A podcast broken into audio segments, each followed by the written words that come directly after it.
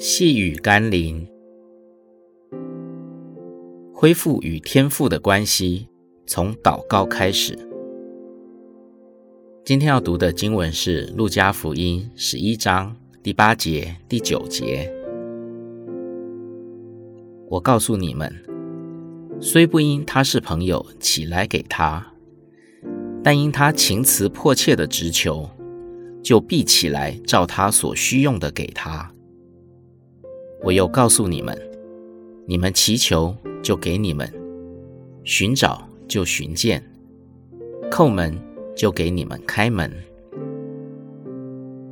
你一定看过孩子在街上或在百货公司里上演哭闹戏码，只为了要父母给他们买个心爱的玩具。及至一段时间后或长大了，那个呕心沥血哭来。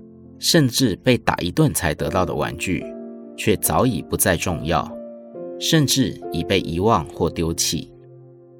但想想，如果一个没什么价值的玩具，都曾经值得一个孩子全力以赴地去求得，而大多数的孩子也如愿以偿，那么，若我们愿意像孩子一般来到天父面前祈求那更美的祝福，关乎永恒的生命，讨天父喜悦的恩典，他岂不是更乐意成全我们、祝福我们、赏赐我们吗？问题是，你开口向他祷告了吗？让我们一起来祷告。